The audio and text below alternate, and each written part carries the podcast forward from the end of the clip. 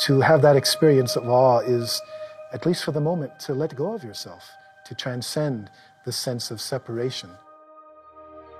Many of the great wisdom traditions of the earth have pointed to what we're calling the overview effect. That is to say, they have realized this unity, this oneness of all life on earth and of consciousness and awareness.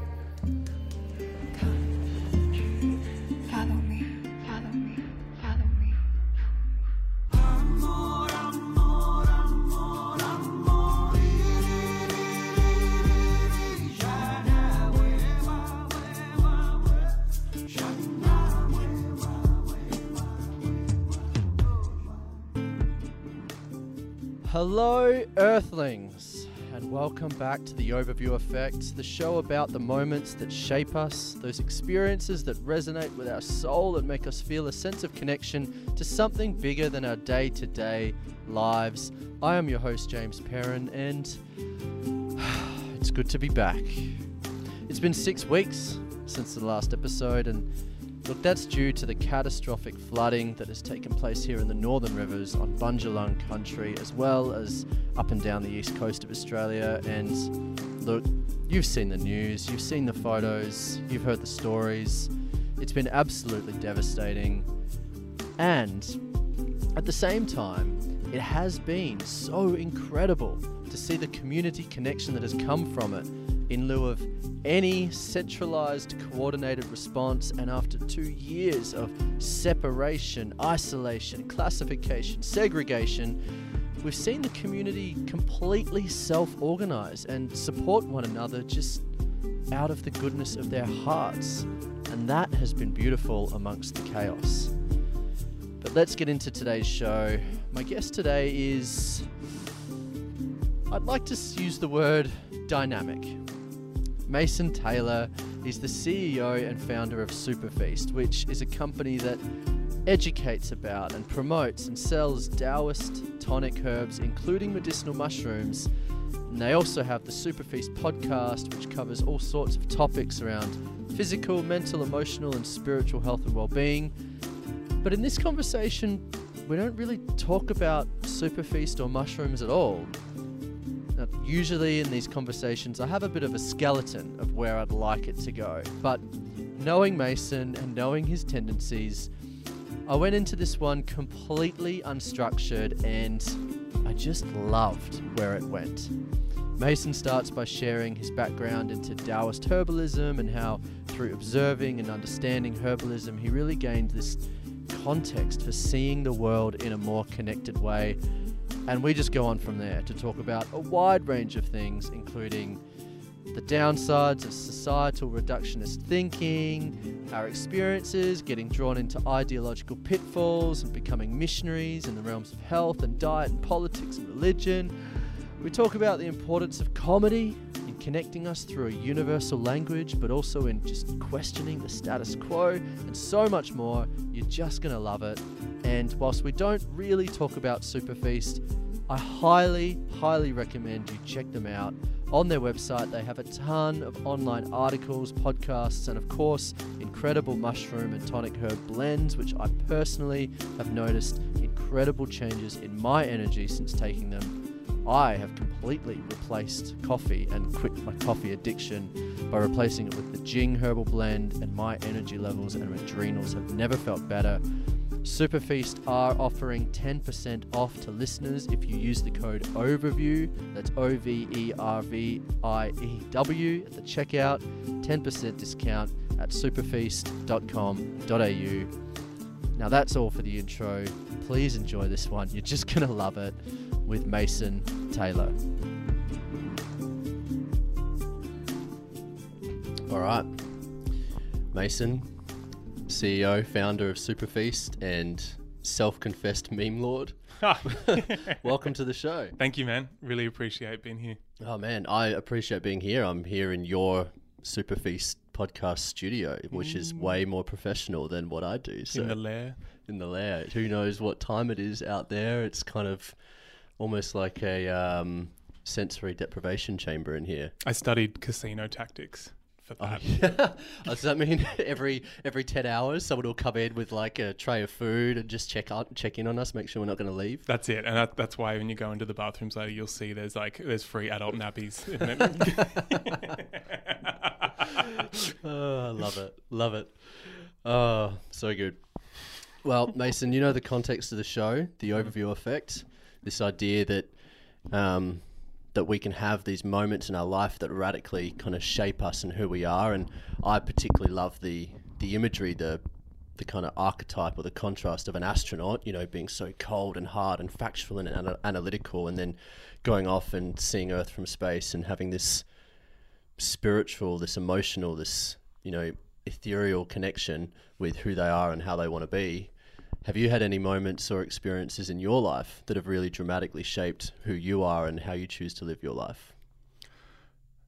I've been thinking a lot about it, especially since yesterday. And this we're kind of like you know little framing up of the. That's kind of the only framing we've we've given this podcast, which I love. Is like, um, I feel like yeah. The answer is definitely yes. I kind of I I, I live a lot with my head in the clouds.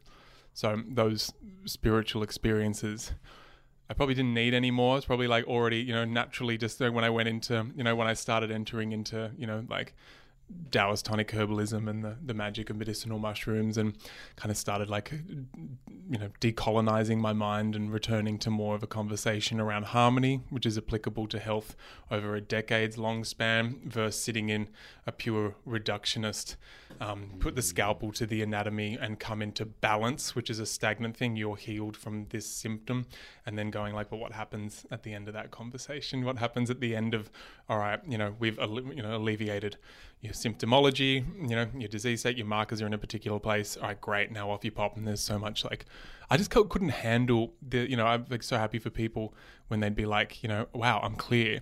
And I'd be like, oh my God, I, the, the amount of like subconscious putting up of concrete walls of ignorance to, and crossing your fingers in hoping that that thing, that symptom, you know, whether it's one you've had or one that you possibly have, could possibly creep up in into the future. It kind of seemed like a, you know, that that ignorance not being bliss, but we do it so like so often. And I remember being in year eight, driving to school and hearing statistics around men with cancer, and you know, everyone with like diabetes, and one in five, and one in two men with cancer, and one in three women. I'm just like, ugh, this crossing your finger, hoping that you don't become a a statistic really yeah it really irked me and so when i started that initial you know coming into you know wanting herb to you know like uh, loving herbalism and loving the concept of like going oh you know exploring what's this body? Um you know i don't like you know I had a moment where i dropped in in when i was in bolivia. I was in a, like a savannah i was in like a you know it's done a real old quick you know rickety bus. It's been no reason. I think like i like it was just no reason. I just kind of dropped into my body it's kind of a regular occurrence now but that extent at that time it was like wow i can like i'd feel my exhaustion and these immune things that were going on for me not in isolation but i could just feel them connected to everything else. And i didn't feel like out of harmony but i could feel this like capacity to come a little bit more into you know into you know my own flow with, with you know whatever harmony is. We'll go into it later because it's you know it's it's pretty easy to throw those terms around and think that it's something stagnant. Um or just something ornamental that we say in the West, knowing that our our you know ideological reductionist systems towards healing or life, you know that's the real way. And there's this nice ornamental, fluffy, you know, come into harmony and be connected, and everything is oneness. It's just like yeah, but we know the real deal. It's like this is like you know Western medicine's the real stuff, or Western Chinese medicine's the real stuff. But not we pay it lip service. And Yeah. it's really to our detriment because that's like it's like paying lip service to another language mm. you know and thinking that there's not going to be any use in any in speaking anything else but english or latin which is like such you know like you can see the trajectory we're going to go on if we only speak in that way and we only talk about say an adrenal gland as an adrenal gland in isolation and we treat it and maybe we have an understanding of the impact or the pathway that it has through like our HPA or a thyroid but that constant isolation and relating to like just that that little gland you put a scalpel to that gland and like cut it out and study it that's a very particular way to approach life and that's a particular language and in, a way to speak to life where we very could have easily related to the adrenal gland and studying it with still with a western you know like put a scalpel to the body. It maybe could have been related to in terms of how those you know rather than having an isolated word for adrenal gland it very well could have been we instead only focus and describe on how that function impacts the entirety of the body. And that could have been mm. something that was focused on and completely taken western medicine down a different trajectory so when you look at, you know, when you when you so this is where I'm kind of coming describing like my head being in the clouds. Like I lived like you know when I first had my coming you know coming home to myself moment in Bolivia, then started studying herbalism and I wanted herbs to be a part of my life. Studying Western herbalism, which is amazing, but then saying it does this function, beep beep boop. It is Yes. this, you know, um, this symptom, beep linear. beep boop. Yeah. I just don't work that way. and I love people that do work that way. And so for me, finding Taoism and many other ancient systems and then observing them bring bring words to a collection of functions within the body that emanates into something that can be perceived by myself and lots of other people and has context in a harmonious manner and it's relevant in this moment as well as being something you can connect to and has relevance for 50 years from now rather than an adrenal gland in mm. cortisol you know? It's just like it's a mm. real you know that different languages and i love them both.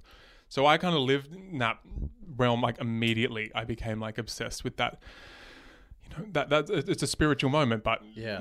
Do you know what I'm hearing in that, which is really interesting, is that you're through herbalism and your approach to health and understanding health in a much more holistic, there's another word we throw around sometimes, but a much more um, broader way of thinking about health rather than just this linear, this does this, does this, does this, and it's like studying things in isolation. Through that paradigm shift in thinking about health, it actually flowed to other ways that you live your life and think about your life. And what's interesting is that I've had the same experience, but through environmentalism. You know, and I studied chemical and environmental engineering, and it was very like, okay, now this semester we're going to study heat transfer, and this semester we're going to study particle dynamics, and it was all very isolated. And then I started learning about Earth system science and Gaia theory and how everything interacts with one another. And I started seeing, I, I became an environmental activist and I was you know, fundraising for organizations. And I saw that this organization has a campaign about this rainforest, and this organization has a campaign about climate, and this organization has a campaign about plastic in the ocean. And we're treating them all separately. But when you step back and it's actually ironically that metaphor that overview effect you see how everything is actually linked. And rather than looking at these individual things in isolation and trying to band-aid them like we do in the health system you have a symptom you go to a doctor or a pharmacist and here's a pharmaceutical and band-aid that and don't actually look at your body holistically. We not only broaden our perceptions on those topics but we actually change the way we think about our approach to all areas of life right? And that's really interesting that you found it through the body and health, and I found it through environmental system science, right? Or in looking at environmental system. It's fascinating. Mm-hmm. That's that paradigm shift. the and the validity I talk about it a lot in becoming making sure you don't become a boring person that's stale who you know not that it's all about me but I've met so many people stuck in their ideological talking points that they just mm. bore the shit out of me. And I'm like why why you know you what it tells me is you're you don't have an intricate um, understanding of your field where it's been integrated in yourself enough you know where you can actually return to the holistic harmonious flow of life in yourself where you cultivate you know your own personal culture where you can have dynamic conversation. You're too scared to let go of your ideology and your talking points. And you become one of these boring people that I just can't stand being in a corner of a party with or I kind of do because I'm like put little put little like you know jabs in and see if they if the, whether they're aware enough to know bite. that I'm taking the piss or not. which comes back to the memes. Do you know what's really funny? I had a few notes. We, as you said right up front of this conversation, there was no real structure to this one, um, intentionally. I've got a few little notes, And I thought, oh, maybe we'll kind of start with the journey of Superfeast and things like that. But where I knew the conversation was going to get to, perhaps not this fast, is exactly this topic, which I love, which is this idea that we try to find the quick fix to problems, right? In health, in environment, in a whole range of things. And in doing that, we actually give up our own sense of power, our own sovereignty. We outsource our thinking to others, to quote unquote experts who have studied these um, reductionists, these individual areas, but haven't really broadly integra- integrated with themselves the bigger system. And so, what, what we do as society, particularly in the West, is we outsource our thinking to these people, or these bodies, or these governments, or these corporations, or whatever it is. And we see that across the board. We see that in health. You know, you go and yeah, get a pharmaceutical band aid. Oh, I've got another issue. You go see a different specialist, and you get a different treatment. You got to go see a different specialist. We see that in, like I said, environment could be like farming. Oh, I've got this pest. Spray it with insecticide. Oh, I'm not having this yield. Throw some fertilizer on it. We see it in a whole range of things, but really, what we're coming back to, it feels like, is nurturing the conditions for the natural systems to thrive. Right. So in health, it's around what the work that you guys do, and you can elaborate the, on this, is supporting the body's natural functions, right? In farming, the metaphor, it's not about the product, it's about nurturing the soil, and then the plants nat- that you want naturally come from the soil. I, I you know, I even see it in things like um, I used to be an innovation manager for a big multinational. It sounds like a cool, fancy job, but um, but it wasn't because I'm definitely more intimidated by you now. Well, it wasn't true in a, yeah. I know I'm trying to like I'm leaning in. This is my power play. Well, that's your flex. Eh? well, it's working. it wasn't. it it actually wasn't innovation. It was um, it was what's the ne- next trend? Oh, this is a trend. This is a trend. Quick, how do we make a product to plug that hole and ride that wave? Whereas true innovation, you don't go into work and go, okay, now I'm going to sit down with a pen and paper and innovate. Go, right? You create the conditions. Mm for which innovation to occur. Mm. And I'm starting to see this in so many areas of society that it just feels like we're coming back to that way of thinking. You know, and it's led by the health movement, I think, by by folks like you and, and Superfeast. It's like returning to what's our natural holistic way of functioning and how do we support that rather than try to reduce down to these individual variables. I think that's cascading to a lot of other industries as well. Yeah, I mean, and I I would say I agree somewhat around the on the health scene being really pioneering there. That's probably one of the places where there's the most traps to fall into um, ideological pitfalls where you lose your own identity and you become a missionary for some new you know way of thinking. Mm. and as as you progress through the health scene you know you get sneakier and sneakier at you know pretending like you're a real sovereign thinking you know.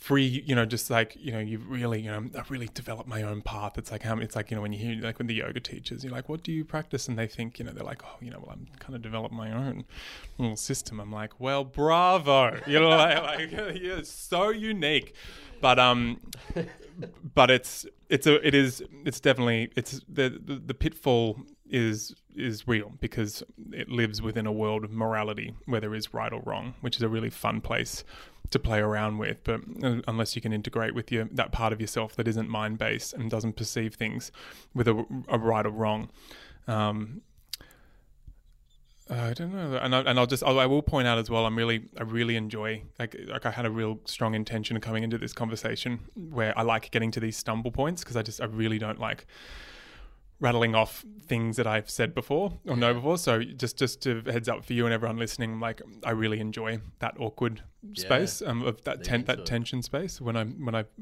get like, like exactly where I'm at now because I'm I can be a real like talker. I can really you know and and say lots of pretty things, but um that pitfall I've been talking about for like a decade to myself because I've been so hyper aware of there within the health scene being no term awareness of um, education around the fact that when you pick up the tools or the list of things that are right or wrong or that you do do or you you don't do that are all about us being right you know whether it's a particular dietary approach or it's like a you know particular person's approach like Wim Hof or Ray Peat or something like that or it's a you know it might not be about all us being right it might you know form identity around pointing out why other people are wrong the pharmaceutical model veganism carnivore. And there's hints of it everywhere. There's different shades. It's very colorful. It's very sneaky and it's fun. And I, and I like I like playing in that realm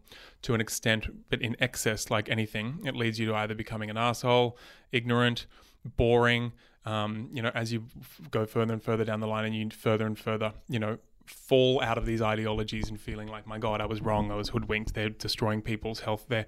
And you start forming your identity in opposition to where you have been or opposition to something out there mm-hmm. that you think, wow, that makes you know that gives me some orientation. I'll push back against the pharmaceutical model, or I'll push back against whatever Republicans or Democrats, and that helps me orient myself. Which, um, again, I, as I say, is fun. And if you get stuck there within that ideological pitfall, you ultimately um, becoming a missionary for particular ideas. Because I would you know, I would say there's no education about the fact that when you enter into these ways of thinking, there is going to be a moment where it's going to be appropriate, where you would have ended your process of being ideologically aligned or drawing parts of your your mannerisms from that group or that philosophy or that way of thinking, and it'll be tools down and time to move on without it and and go through that subtle stage of integration and coming back into your own agency or you know awareness of you know your own self cultivation which is really scary.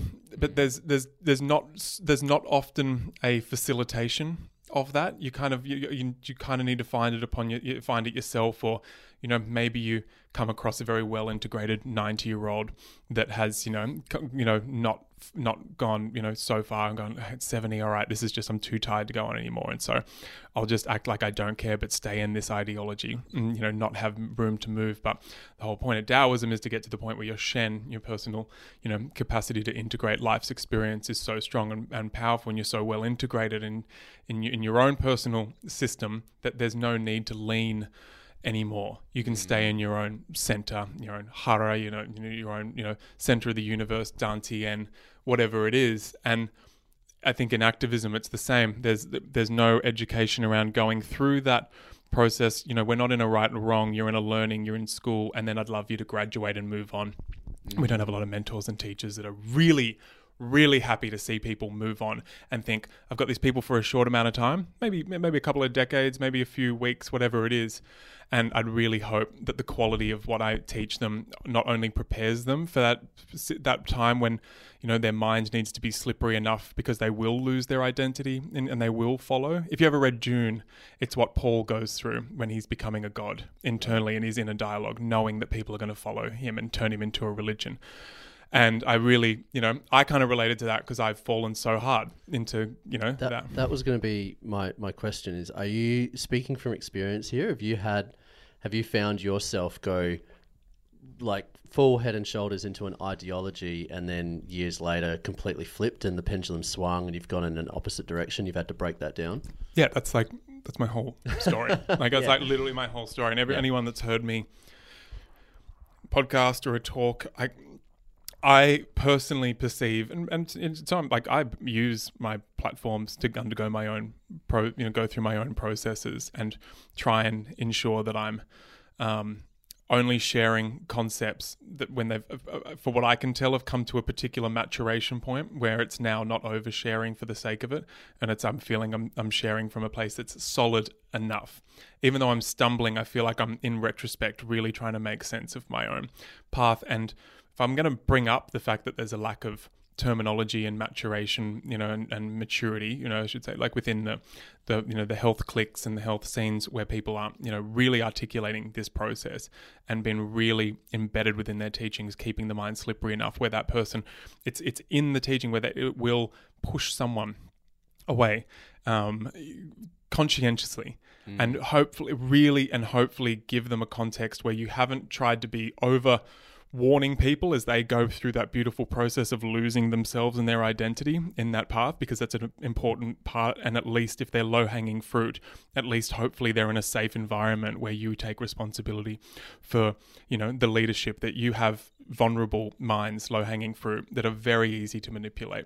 And that's mm. like me in business like right now I'm kind of going through my throws it's been 10 years but you know I'm quite, I feel quite solid within the way that I'm designing my life and relating to myself as an 80 year old, 90 year old, and my thoughts around, you know, what is healthy and unhealthy and all that. I'm kind of, I feel quite solid. But then when I think about, you know, business development i'm like oh jesus you know like i'm like I, i'm not super i'm not you know but like i'm applying the same principles and mm. giving myself the awareness that this too shall pass you know my wife has that tattooed on her wrist don't worry. This confusion and losing yourself in this proce- process it too shall pass and you will uh, keep yourself in a in a in a place where and this, this is going somewhere um, you brought up you know taking on like a self responsibility before and i think there's nuances to the quality of that being like a personal development. I take responsibility because it's a morally correct thing to do and i'm going to take responsibility for what's happening to the oceans because those assholes uh, did this and that and i'm taking responsibility you know there's like that's a that's really nice and that needs to be fostered but also with it in a i feel like in a somewhat um non you know like uh what's the word i'm looking for in a, in a way of a leader in that community, not you know being responsible for the you know that that innocence. Um, and not being patronizing in pointing out, you know, that you know perhaps this is just a phase and it will ease, but you know, you know lead by example and show that maybe that, you know, maybe it will continue to pass in your in yourself. And mm. if uh, let me uh, let me just talk about the, the, the, the, thing that you know when you talked about taking on responsibility, yeah. and yeah. I I, I think about the quality of that a lot and as I told you, I'm like kind of reevaluating like the values. I've got my, you know, the first like real like organized offsite going on soon.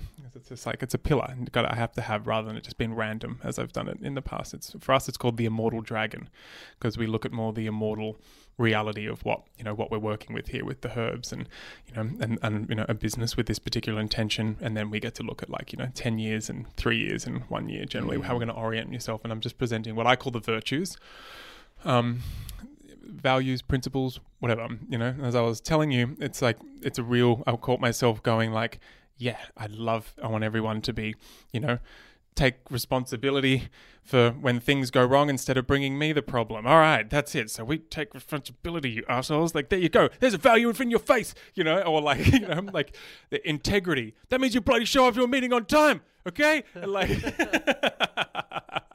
rather than like looking back. I really, I've been like, wow, like I'm looking back at like what's there, which is so exhausting, by the way, to keep up that charade and try and be that like authoritarian. Necessary sometimes that energy.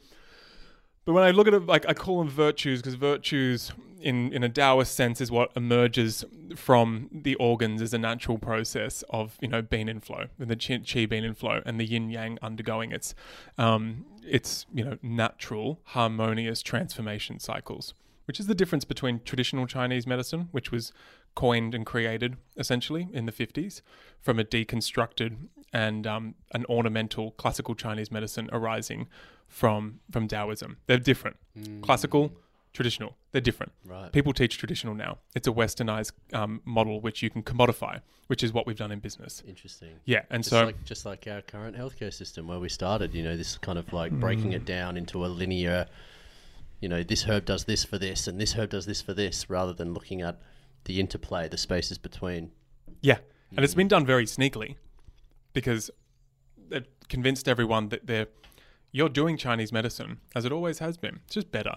It's like mm. you know, and it's it's really um, it could be a really great opportunity to acknowledge this is a special like there's a you know it's like another arm. It's like there have been so many arms of Taoism. There's not just one Taoism. There's so many arms of you know Buddhism and you know ways of approaching life that are you know earth based. And it's like oh wow, you've got this interesting diverse way of approaching it, and we have this way, and you know wow great. Let's just like appreciate their their own different languages mm. and have their own specializations and see what naturally emerges through our collaboration and respect of each other. Um, Western medicine and partic- in traditional Chinese medicine has gone, you know, a bit off its head in, um, especially Western medicine. It could be such. Can you imagine if it was like fun to play with, you know, like in terms of like I'm, you know, oh let's you know let's jam, Yeah. but versus like get out of here, I I bloody you know you, you, if there's anything serious going on, you're not allowed, you're not allowed. That's our and well, what about the fact that you've got an abysmal record on like treating, you know, disease states and infectious disease? Hey. Get out of here. We're the best you got, but you're not even like, ah, I said the best we've got. See that piece of paper over there? I spent 10 years of my life getting that piece of paper. Yeah, and it's and and do you know what's funny about that is that um is that humor is actually the language of all of us, Well, right? this is where I, I will uh, just I was saying that's the one thread I needed to go off is you said the health scene is at the kind of like at the at the front, you know, Mm. but I would argue it's actually the com- you know the comedian, you know, Mm-hmm. coyote energy, dingo energy, that jester. I would say it's the comedians. Why comedians have come into such notoriety that Mm-hmm. are actually the you don't know is it chicken or egg? Are they at the end of the process, the start of the process? Are they initiating that that move towards harmony? the chi transforming towards the state it means to be, which has been lost in traditional Chinese medicine. It's called qi hua in classical Chinese medicine. Work on that transformation cycle, moving from one space to a different, one formation to another, mm. one bit of resonance with nature to another, yin to yang, yang to yin, to you know aggressive to patient. All those, you know, from passion, ex- exuberant passion to serenity, and different shades of serenity and passion inside of each other. What's that? How are we transforming between spaces? That's the main difference be- between going, you're in this disease state, you have this symptoms, I'm going to move you back to balance. Balance is like, oh, that, you know, just I'm going to stay there. It's like if you like go into standing, I'm like, all right, then stop. You're balanced. You know, it just doesn't exist. So the com- mm. that I, I, I, that's why I think you bringing up humor. I'm like, that's the comedians. I feel, I feel like the actual ones. Yeah, and that's really lacking in in particularly the healthcare system, but a lot of other areas of our life. And I don't know those nurses doing those TikToks during the pandemic. They're pretty funny. well, so quirky. And the, well, and the, re- the reason why that's gaining popularity is because that's what we're. That's the best you've got. You're so quirky. Oh my god, Sharon! You just like you were like dancing in the emergency room. You know, you like you made a TikTok. You're Uh. so quirky. That's what happens when you allow people to laugh at boring jokes. That's when you censor people and don't allow them and your you know your children to be exposed to things that are actually funny and satirical. They think that that's funny and so quirky. Yeah, yeah, and and do you know what the um No offense to any talked- nurses who are listening who uh, We love- actually like them. We love our TikTok nurses here.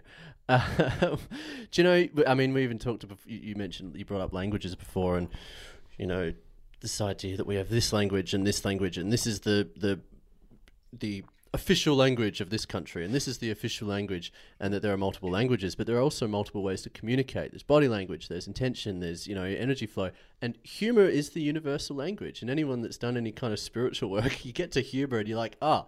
Yeah, okay, there's gold here, there's wisdom here. That's that is universal. Everyone gets humor.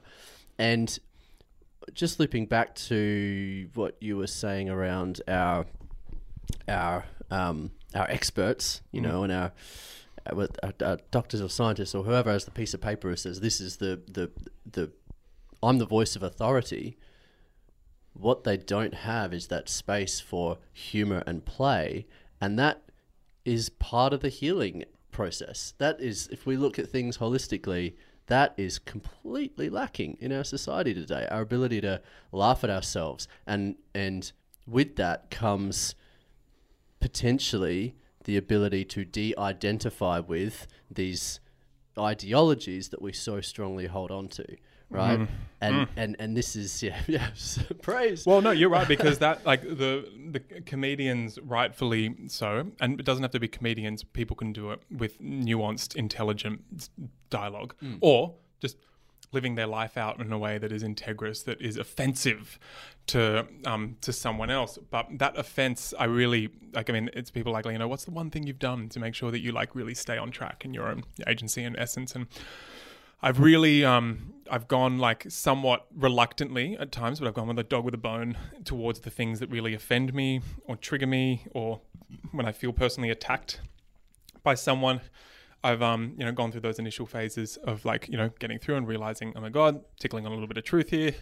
What is that truth? What have I not thought about? And just getting offended because I don't actually know how to talk about this thing. I haven't acknowledged it. I'm a, I actually have left the center of my essence and who I am, which you know in Taoism the, the element of the you know the um the the spleen soil. I've come too far away from you know my own groundedness and soil, you know the center of my own wheel, my elemental wheel, and I've gone off in as an ideology, and then someone pushes me a little bit, I just fall over rather than standing solo myself. So I've gone like with a dog with a bone after people who oppose me, and um, to the point where I, you know, my self dialogue in the shower used to be about defending, you know, my raw foodism, for example, and now it's turned to, and I, you know, it's started like I'd kind of things would just pop up and I'd be critiquing myself and I'd be like finding myself trying to defend on you know myself from like these like this yes, having these internal arguments. Yeah. Yes, I know exactly. I know exactly what you Um, mean. And now I, I- I really seek them. I really seek them out. You know, like I like you know, and that's it's the really it's a really high quality thing. That's you know you can you know whether you consider yourself comedically driven or not. You know, for me, it's actually all I wanted to do as a kid. I when as an eighteen year old leaving school, I was like the only thing I like is comedy, but I couldn't see any. I didn't find myself particularly funny at that point, and I, you know without life experience, it was I, I don't think I was. But you know, I was like, all right, cool, suppress that, and you know, go forward and try and find myself in other, um, you know, ways of being in ideological circles, and then it ends up here, and I'm like, oh, cool, I do like comedy again, and that's a. but anyone can develop that skill to um, watch for the thing that triggers you the most, and real, and I'm just like, it's like at this point, I can't think of an example where someone getting triggered, I think it can be used. It doesn't mean you need to make yourself bad. And If you're triggered, you can use that passion that you have, of course, to advocate for what you feel and know is true. I'm not saying everyone just becomes like a floppy fish and just never actually has any conviction because you know your opinion's going to change. It's different. Watch your edges. Watch you don't go too far into dictating because you don't actually know what you're going to find out later, and you might get a little bit embarrassed looking back at you know the things that you said ten years ago that projecting your shit on everyone else. But nonetheless, you really got to go looking and searching for those things that trigger the shit out of you. And even like there's some pretty that's what comedians do and you know there's a lot of that's what intelligent people do. And you know, and there's some things, you know, there's some really heinous things out there, you know, like things to to talk about. And so you, you got to be really gentle with yourself to not go too far into the trigger that you're in your actually sympathetic nervous system, your fight or flight. You need to sit on that edge and even those things that you know really trigger you the most if you can just like sit there and be like okay if any if one thing you haven't thought about it from all angles in order to really stand firm and solid within your conviction and have your roots growing deep and actually you know no you don't you're not reacting because you actually have spent time contemplating Yes. it or it is going to be something where you can, you know, it's a, it's going to be an exercise in developing empathy. If someone brings up, say, like something that's so in opposition, feels so heinous to you, for your capacity for you to widen your capacity to empathize and be like, where is this coming from? Like, what is this a symptom of? But not go into that reaction.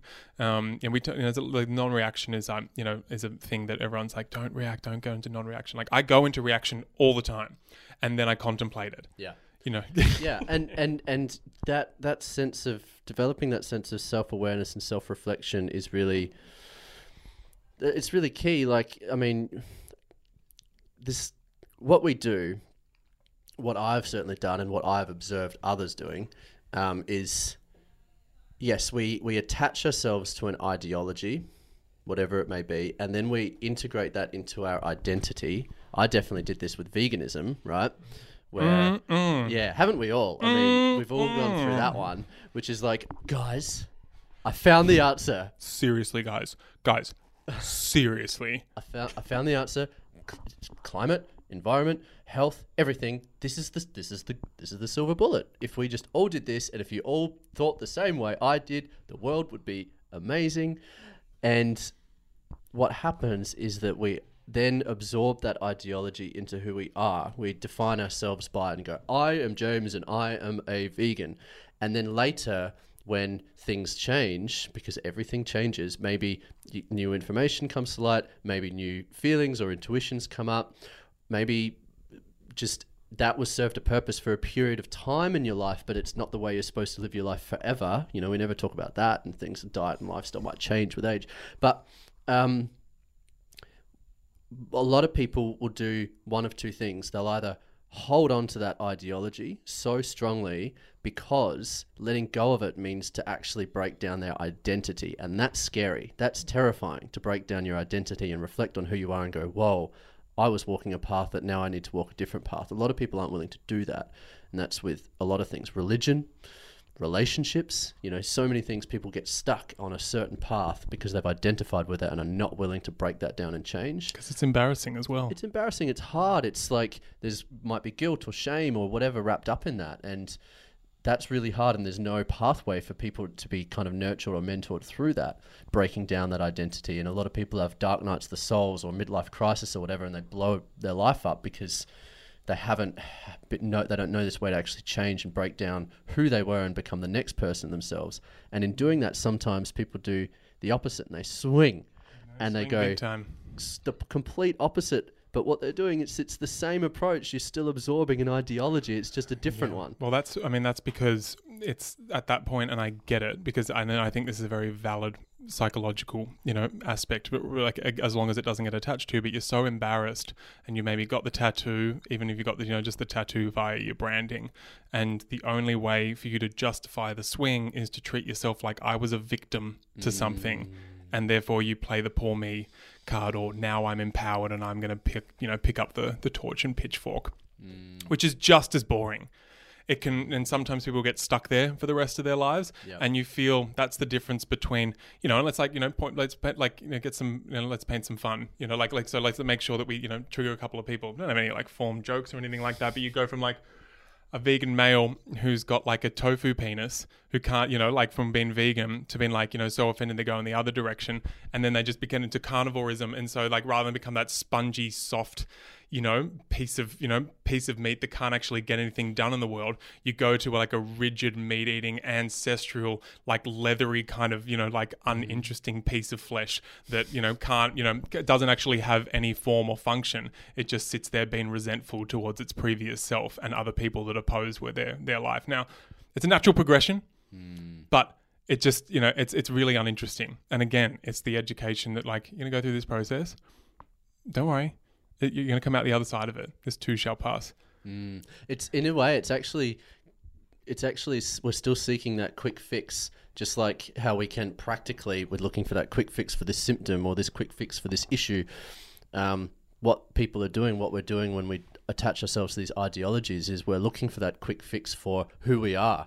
You know, we're not actually doing the inner work, the shadow work, and understanding who we are, what we want, how we want to live our lives, and constantly doing that over. You don't just do that once and go, "This is me." Doing that over and over again, instead of doing that, which is hard, which is really fucking hard. I actually spent three days last week in silence, fasting in a cave. Right, that was one of the hardest things I've ever done. I did, literally didn't move. I just sat there for three days with my thoughts and no, mm. no technology, no food, no one to speak to, nothing. And that was one of the hardest things I've ever done because it was this like all of these thoughts and emotions and feelings and reflections and everything came up. And we don't do that. And instead, what we do is we look for that quick fix and go, oh, here's this religion, or here's this spirituality, or here's this ideology, and that's who I am, and that's how I feel the hole in my heart because what I haven't been able to cultivate myself. Yeah. Right. And going to and then just going and gathering evidence and justification for why that's a really good place for you to be. It's like, mm. hey, bro, you know, when I have a hard on, it's like tofu. Yeah, I don't think girls even like hard, the rock hard cocks. Yeah, let's do, let's shatter the patriarchy by having tofu boners for the rest of our life. Yeah, high five, man. Yeah, let's do it. I'm a feminist now. That's why I have a tofu hard on, a soft, spongy. And you're like you can see the like do you guys even hear yourself but i have a lot of empathy because you got to talk to yourself you got you got to kind of be like I- i'm, I'm right aren't i i'm, Yeah. I'm, I'm good Well, I've, and then oh, I've, I found this guy. This guy's a vegan bodybuilder, so I'm gonna follow him and look. He looks and oh my And god then it becomes yeah. this like echo chamber because all you, you wake up, first thing you see on your phone is reinforcing the belief that you've chosen because you haven't actually cult- looked at every single avenue and cultivated it within yourself where you truly are. Right? And you're like, well, that guy. and I think it really needs to come back. I mean, like, hey guys, like, it's like coming at it from like I watch myself when I get bored with my. I guess I've often at times that's how I use it as my barometer of wh- how you know kind of I consider like interesting and impactful. They're kind of like two like axes, which is funnily how we like you know um kind of how we choose what projects are coming next in the business. You know, like how you know, you know the impact it's going to have, and like how important you know or interesting it hmm. is, you know, which I think interesting is a is a, a nicer word than important, but you know, you can see why it's like relevant in, in business terms. But like, there's been several times where I've been like looking down the trajectory of my life, going, Mason, seriously, you've you know you've you've you've I know your talking points. I know what you've got the capacity to talk about at a party. You know, I know you've you're thinking to yourself rather than listening you know, about what you're going to say next rather than listening to mm. someone anymore. You're boring man. You're really boring. And i know it's scary but i think you need to like take off again. You know go get your go get your bag here's swag and let's philosophically you know you know go and like find something else which might be in opposition to you know other thoughts. And I don't know, like Tahnee, my wife brought up, brings up, it comes up a, a lot at the moment. David Whyte, I think he's the Irish poet. He was mm. in, he was here for like, I actually haven't listened to much of his stuff. Just i I've listened to a little bit on um, that um, Wake Up podcast that I used for a little bit, the Sam Harris one. But he's got a few. But he talks about um, you know breaking promises, you know, and the promises that we make that we you know at the time of so sincere, but you know being aware that a part of making a promise is the likelihood that you weren't able to actually fully make that promise, and there will mm. having an awareness that there will be an aspect or all of it that you will break at some point and giving yourself the space to break you know break up with that that promise and honor it and not go into like a wrong or right or you know you need you, you can't you can't experience that that magic within a in a solely speaking the reductionist colonized mind language. You can only speak that in the you know in experiencing the true nature of the continuous never-ending infinite dance and harmony that is you know that is life that is mm. creation you know? And there's a feeling though beginning and end and feeling that then you know that is constant you know, energy constantly transforming between expressions and you know various nuances. Like that you can't experience that. And so it makes it very hard to go but i promised myself i'd always be into raving I promised myself that Tiesto would always be my. I thought I'd go before my di- my vegan raw food days and make that promise. I just remember that promise I made to myself when I was like seventeen. It's like, yeah, you're gonna like take what you took, but you're gonna you, you're gonna break a promise mm. to yourself. and, and having that that for, forgiveness of yourself that uh, go you actually were not, not in a position to make that promise And to start with Maybe it doesn't even take forgiveness yeah at, at some point, but in the beginning, it's a great function. And and you know those are a few examples that we can laugh at but like you know that over what about like re- relationships marriages you know that's I will never let anything happen to you.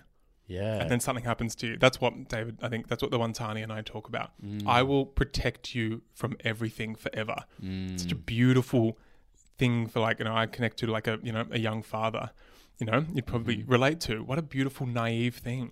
Don't burst that the bubble. intention's pure Like when Yeah. someone gets into vegan, like, oh my God, hey, I'm finding raw foodism and I'm finding veganism and I'm connecting to, did you know this about, you know, the, the, the cows and, you know, they're knocking down the Amazon and this and they're the cows and the, you know, cattle are the number one thing contributing. blah, blah. And Mm. it's like, wow, what a beautiful place to be. What a, like, you know, and where I'm at is naive. For them, that could be a real, you know, it's, Mm. it's quite mature. well what they're doing is they're questioning and they're Yeah. learning do you know that's a step and there's it's a, there'll be stumbles but that is beautiful because regardless of whatever ideology or diet or lifestyle whatever they've chosen what they are doing is they are questioning and trying to find what's true for themselves. Hmm. and that is what's beautiful about it.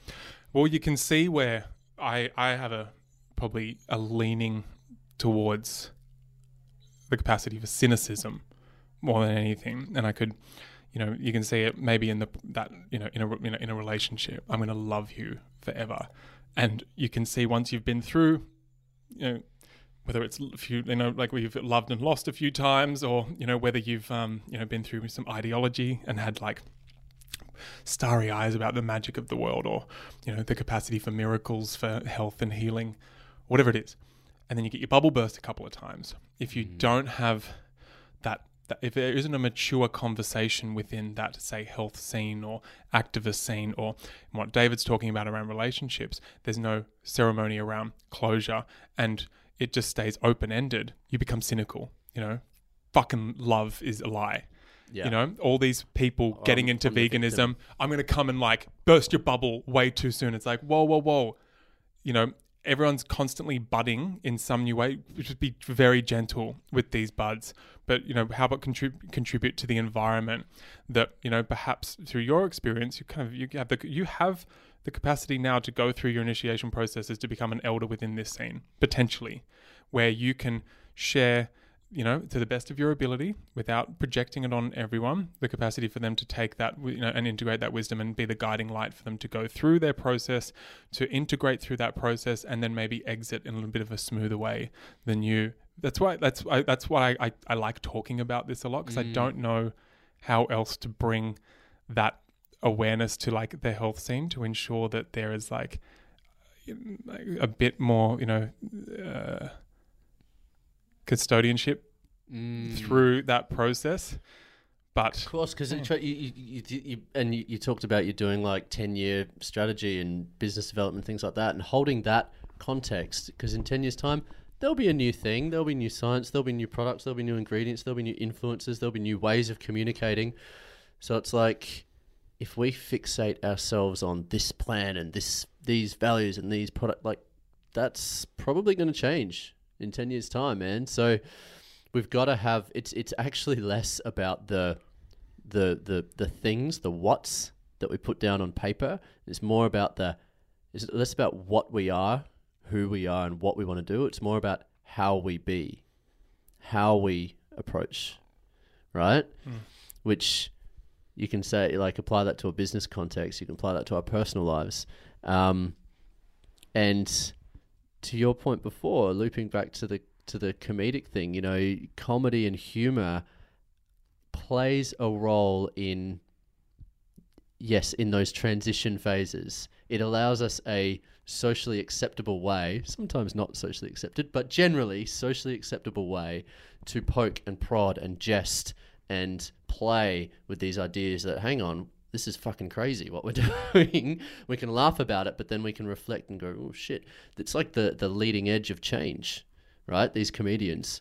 It's and and the fact that so many comedians right now are getting so much airtime, you know, you look at the Joe Rogans, the Russell Brands, etc., who are completely outperforming all of the mainstream media, just maybe points to are we in this moment collectively of quite radical change in the way in which we be and the way in which the world is and how we're interacting. You know, are these these some of these traditional systems starting to break down and we're just on the precipice and you know, time is relative, it's multi generational I'm talking about here, but are we just on the precipice of a new way of being? And I think that perhaps we are. You know, it's really it's potentially really exciting time. Like there's probably never been a more exciting time where we're waking up, and I use that term, waking up or awakening, but realizing realizing that there is more to the way in which we've been living, right? And that's fascinating and that's beautiful. And to have, who would have thought it would be comedians that would be leading us there? it is a crazy thought. Uh, I've and I've personally, you know, I'm like, yeah, I've always, that's what I've always valued. Mm. That's what I valued. You know, went through. A, it could have very easily been for me like a heavily, heavily indoctrinated Western way of living. Which isn't a bad thing. Maybe that would have just been, you know, and maybe I needed, maybe that's what I would have needed in that life is just a little bit of extra religious and, you know, like Western education system, you know, indoctrination for a little bit of extra challenge. But for this, you know, I can't, you know, like it seems silly to people. I can't express enough of the debt of gratitude I have towards like The Simpsons, um, South Park for that emancipation through satire of clinical ways of living. We've talked, you know, you're talking about, you know, comedians and maybe there's a waking up. The, you know, whatever we call this reality universe, you know, whatever. I'm inclusive, even for your flat earthers, in, infinite plane, um, like whatever it is. From what's been observed in the wisdom, all the wisdom texts, and across you know across you know many many thousands of years, it's like it's always going to bring bring itself. It's going to con- continue to come back into harmony. Always, there's no stopping it. That's why I like the wisdom texts. It's why I really enjoy the classical Taoist, the classical Chinese medicine, Taoist um, style of living because it's real and, percep- and perceivable.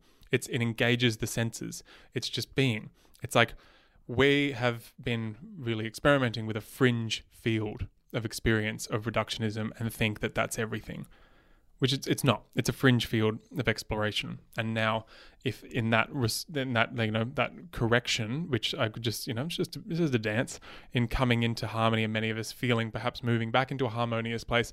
That's where we go. Ah, not only is that language of reductionism maybe not reality, it's maybe just you know m- you know perhaps it is you know language isn't necessary at all. These languages aren't. You know, perhaps like it's the difference between uh, a commercial kitchen and going into a kitchen of a family or you know Italian mama, Greek mama, just a mama who's like brings you brings your your senses alive. You know, mm. she's not soul food. She's right? not thinking about your adrenal gland secretions. She's not thinking about, you know, iron metabolism. She's not thinking about it's been clinically shown that when you come into a house and you those aromatics hit you, that serotonin is released and that 50% is in the gut. It's like those things are nice. They're not real. You can't think of, you can't sustain thinking about it for 50 years straight. It is impossible and it is foolish to try and attempt to get people to live in that robotic manner. You've hmm. completely ignored the actual state that people in when culture emerges within your family and within the heart of the home and within you know like within the family you know love between you and yourself and your partner you know like it's just that those those those reductionist things it's such a beautiful i understand i love it i love it i love talking about it i love diving into those places and mm. those realms and then my god we've got no boundaries in our world because we've got effed up spleen health spleen soil health is absolutely shot due to the way that we live. Therefore, you know, from the Taoist perspective anyway, we have no capacity for bonds and boundaries, for genuine deep relationship to, you know, emerge from us, a relationship between us and the sun, each other, ourselves, children, you know, like all of that. And then the boundaries, bonds and boundaries. To have a boundary and be like, hey, that looking into the minutiae of endocrine and immune systems is really great. But now we're putting up a, a break wall of soil and our boundary is now there. And we, we're not going to sustain that way of thinking, thank you very much, in the home. This is a place to feel and be in reality. Mm. And and just like we talked about when you know we as individuals or we witness someone else who's in their personal lives finding this ideology and then they're in that for a few years and then they go oh wait no that was wrong and they're stumbling and they go over here and they're trying to find this one and I mean that's the only way they can we can find what's true and our path and that's going to change constantly over time. It's not like you go oh here's the path and i found it great now i'm done. That is constantly changing. It's constant process of evolution and change and reflection and just as you say harmony. And then we step back and we think about the way in which we live our lives here on earth as a society as earthlings that's the only way we can find that you know that constant change as well. How do we know that this reductionist way doesn't work? Well the only way we know is by trying it. And that's what we're doing right now. Is like we're in it we're trying it we're going ah and we're starting to realize we fuck oh okay there's some problems with this. And the comedians are helping point us out. They're like the guys going guys the emperor's got no fucking clothes on right? And that we're oh okay shit wow yep okay now let's try going over here. And it's just around holding that with the right intention and way of being to approach it in that way of yeah harmony and, and understanding rather than going oh well capitalism's wrong so it must be communism. Oh well communism's wrong so it must be this. It's, it's yeah, it's, my God, one of the more boring. it's it's it's it's not the what, it's the how, you mm. know.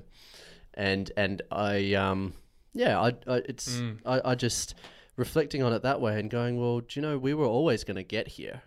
It's not like we've done anything wrong. This is the we were always going to get here. This is how it's supposed to be. So this is where we're at, and just acknowledging that this is a step on the journey, right? That's it, man. I'm, I can I can sense we're coming into land soon, and I think the only point that I, I, I, well, the only thing I left open, which would be nice to tie off, is finally bringing up what when we're talking about, you know, the value principles for me, the virtues, which I look back, you know, I could passive aggressively say what I want the values to be, hmm. and project on future Mason and Superfeast and and team what we're going to do.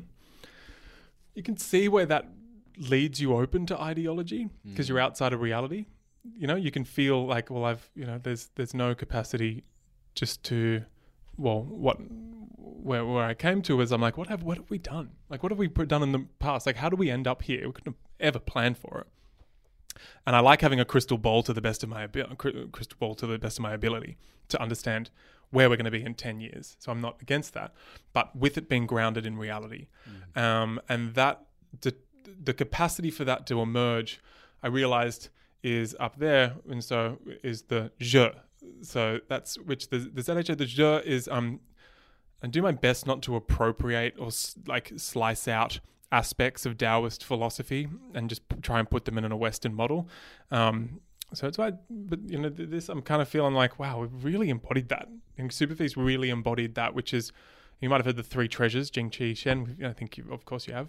We've talked about it people have not, but I've, i we talk about that plenty in in Superfeast. The three treasures of you know of the body, which um, you know which we guard and we cultivate, and we have reverence for our Jing, that foundational capacity, the potential Qi. We bring animation to that potential, um, and then the Shen is you know that that capacity for our our mind and our personality and our infinite spirit that you know to to cultivate wisdom and learn from wisdom and allow that to be expressed. And so you become become a legend when you're like 80 and rather than an asshole that projects your shit all over everyone. There's that, there's that metaphor of the candle, right?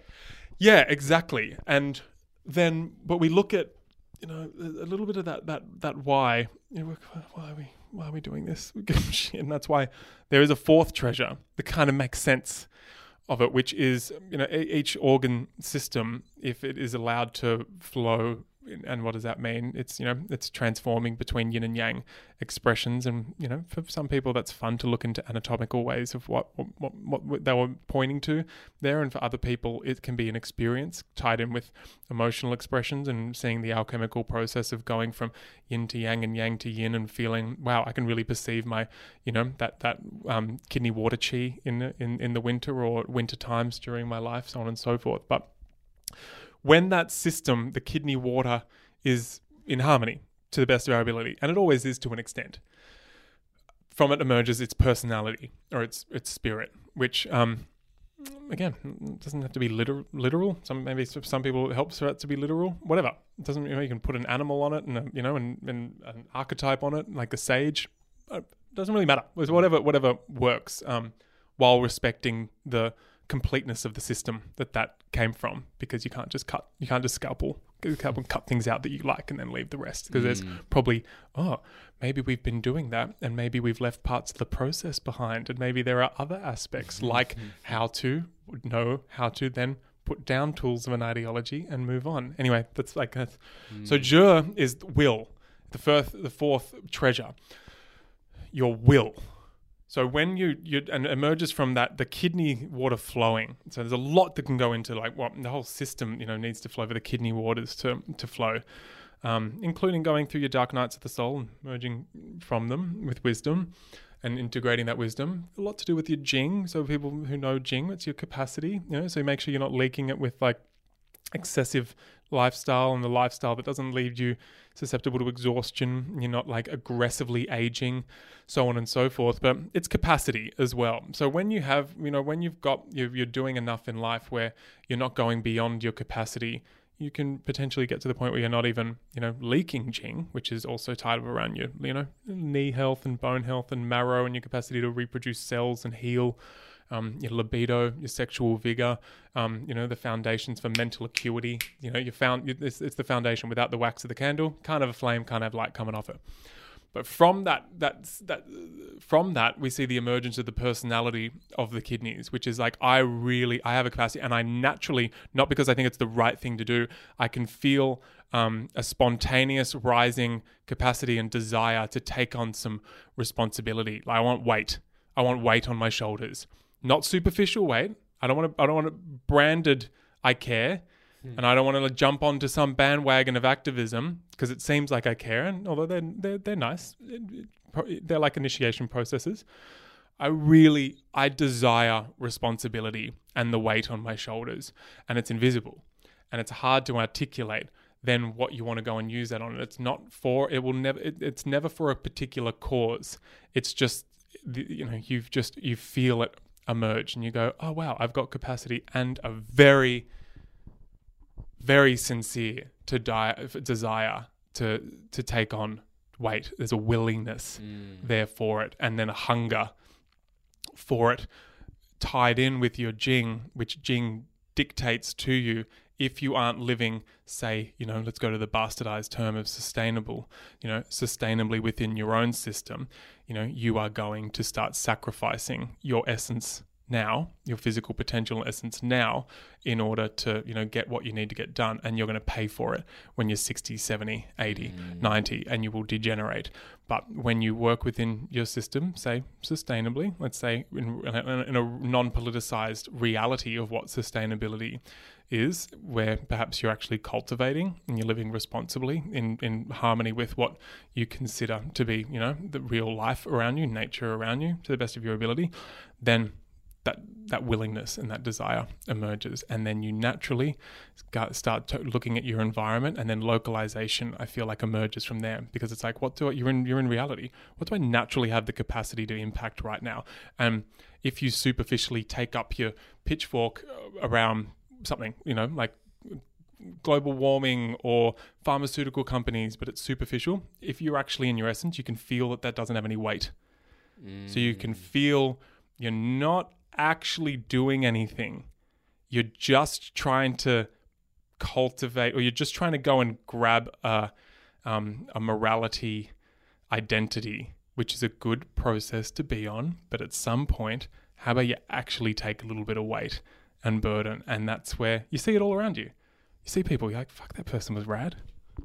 You know, you know, fuck, We can feel it. what the fuck was going on with that? But Yeah. They are, they were rad. You get it. You can feel it. You just get it. It's unspoken. It's yeah. we- The, the, there's it's, it's another language that we all speak. Mm. We just get it. Mm. Sometimes you bump into someone, and the opposite happens. You, you you see someone talk, or you bump into someone. You see a business doing something, and there may not be a rational fault, maybe at that point in time, but you're like, something's fishy here. Yeah, I mean, like it's like when I saw the head of Amazon. It was at I was at a little influencer conference thing in. Oh God, I think it's in the same. Is it where? Uh, I don't know, not Arizona. Anyway, somewhere deserty in America. Was- anyway, Arizona. Yeah, Somewhere barren, Barrett, void of life. Yeah, the saguaro cactus is all around, which is you know. Anyway, the the head of um Whole Foods came and spoke, and he was like, anyway, you could just be like, I'm like this, you know, if any like this is where like I kind of like like you know like I like in you know like like foods like tofu. To someone I was like, that was a that was the flabbiest speech. I was so transparent. This is why I like sometimes this is where my cynicism comes in. I'm like, did you people all fall for that? Him coming up and trying to convince me that when Amazon walked into the room, it was like this. Maybe this is his truth, but the way you know, going like, oh, you know, Amazon walked in and it was like it's like when you're you know a, a teenager and someone you know, comes in, you're so attracted, and you're like, oh my god, I like them, and then Amazon was like, oh, we want to buy you, and they're like, oh my god, they like us, and it was just this perfect union, and he like, I'm like, this guy believes his own. This, he believes the shit believes coming out of the coming out of his mouth right now, and I don't like. You can just feel. I'm not saying he's just maybe naive in how to communicate the fact that this was right for him. But I'm like, don't try and appropriate, you know, authentic, you know, this is on mission for me and this has substance. Don't try and project that shit on me. It's the same when, like, you know, when companies are bought and the people buying them, their PR department come in and tell them the way that you need to frame it.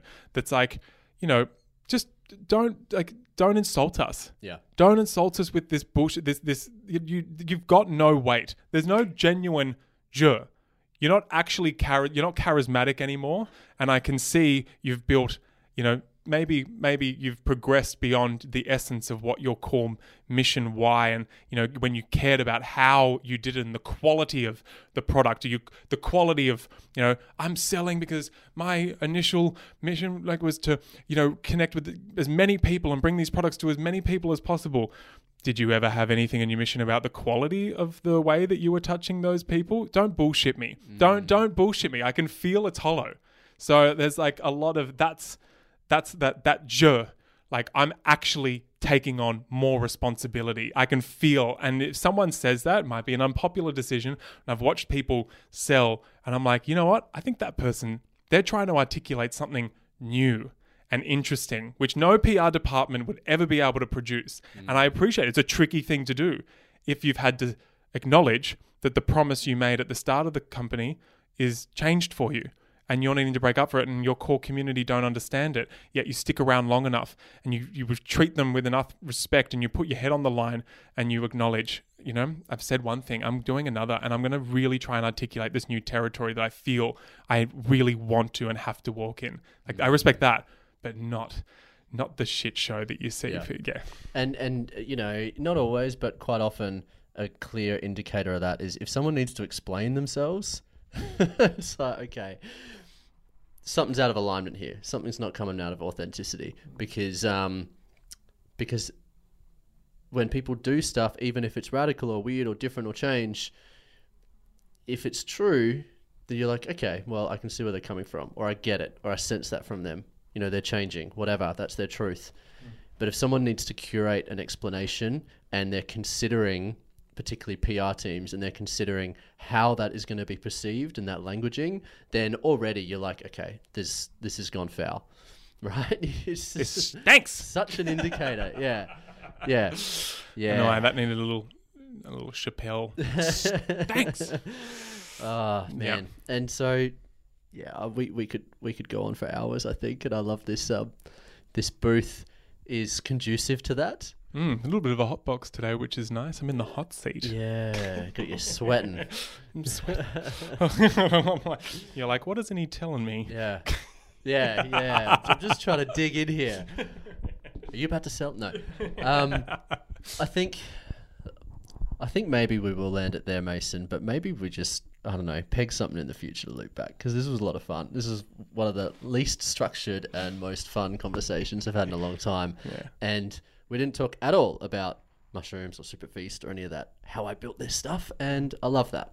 I love that. That is quite unique in that sense. Thanks, man. And look, I really appreciate, like, and you've got such an engagement with your path, not in a particular area here, that it naturally opens up a space where I feel I'm like, yeah, I'm going to explore and get a little bit clearer on mm. actually how I think about this, and gives me like, I, I like, I love these conversations. I know I'm coming out of good, good podcast energy when I'm like, yeah, I'm feeling really like I'm feeling way clearer there about whether my, my business or my approach to you know, virtues and values and all that kind of stuff. And I think um, I quite often when I when I go and do a talk, it's like the introduction to Taoist herbs and medicinal mushrooms. I get to the last ten minutes and I'm like, oh shit, I should probably mention a product.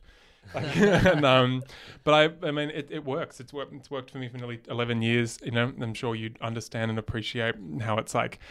Sometimes it doesn't even matter. People don't need to know the ins and outs of the products, or that they, you know, they don't even know they're like little extract powders Yeah. in, in, in jars or they don't know how to use them. But you know, it's like, well, that's that's what's behind it. That's what's behind you know this this Pe- company. people connect with the with the the the people because all a business is is just a manifestation or a front of the people behind the business, right? So people connect much more deeply with the the people and the personalities and the energy and the intention behind a brand rather than the product itself. The product might be good, but they'll they won't be loyal. They'll chop and change. Whereas if like the reason why this form of media is becoming so popular is because it's so lacking and it's like this idea of these campfire sitting around the campfire looking into someone's eyes for an hour and having a deep philosophical conversation. When do we ever do that? You know and so people not only is it beneficial for the people having the conversation but for anyone listening to the conversation because you can't get that anywhere else.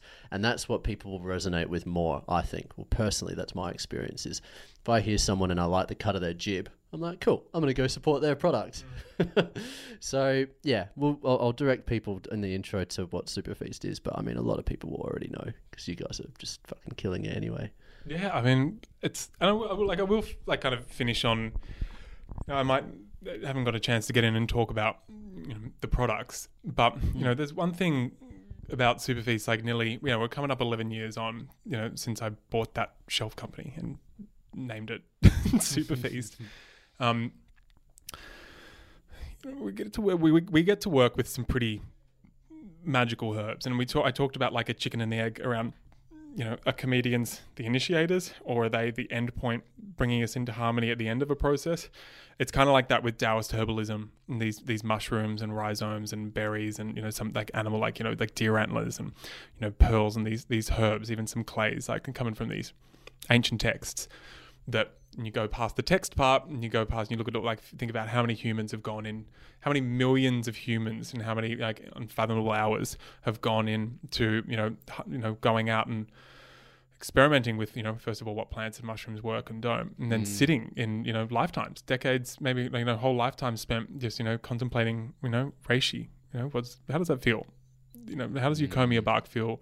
Wow it's good for treating you know a broken bone or yang jing deficiency, you know, whatever that is for them. And then like, and then developing, you know, an awareness of, you know, something that's perceivable and then feeling how that relates to, you know, terminology emerging from that perception of yang, you know, say yang jing in that instance. And then going, oh, wow. And identifying what eucommia bark does as you integrate it into your diet long term. And then starting to go, maybe we need to systemize this to an extent where we don't lose the essence. But we we we can encapsulate the fact that these herbs are cultivators of life versus healers of symptoms in the way that we collaborate with them. And we will call them tonic even though all herbs and medicines are tonic if you catch them at the right time because you understand how to read the body and where it's at with it's in a yin yang whooshing cycle of the transformation between yin and yang within the elements. If you go a little bit you hone in a little bit more anything can be tonic and adaptogenic if you get it at the right time. Whereas these tonic herbs, they're really forgiving, uh, and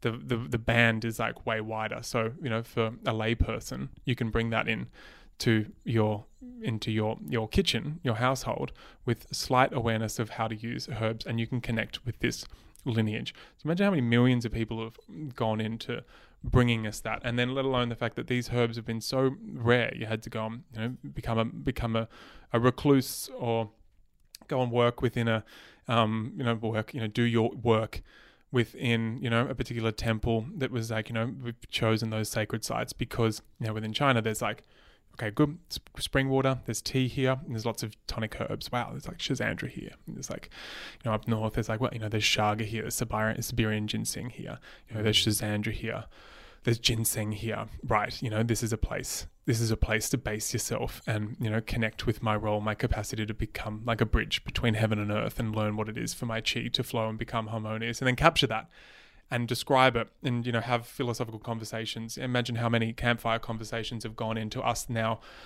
being able to you know offer these herbs which are very rare you know or it's like so either the recluses or the the emperors, you know, and the upper class that can get access to these most precious herbs, astragaluses, ginsengs, deer antler velvets, you know, the schisandras, you know, the gojis to an extent, and then evolving and then knowing, you know, feeling that there is uh, a movement that doesn't, you know, it's nice to see that there's somewhat of a branch off of, you know, to an extent commodification and looking at people like reducing it to its parts so that we explore how we can help on the fringes but that's become a dominant narrative and there are people kind of staying in that classical connection to you know what is the personality of these herbs? What do we how do we respect and revere these herbs? And what you know what needs to be in place to ensure that we don't go into complete commodification mm. and and and deconnect and disconnection from ourselves. And so to that extent to get to this point here where we within this you know big you know like it's like i've got a little video series sometimes i do it and it's like can i go into these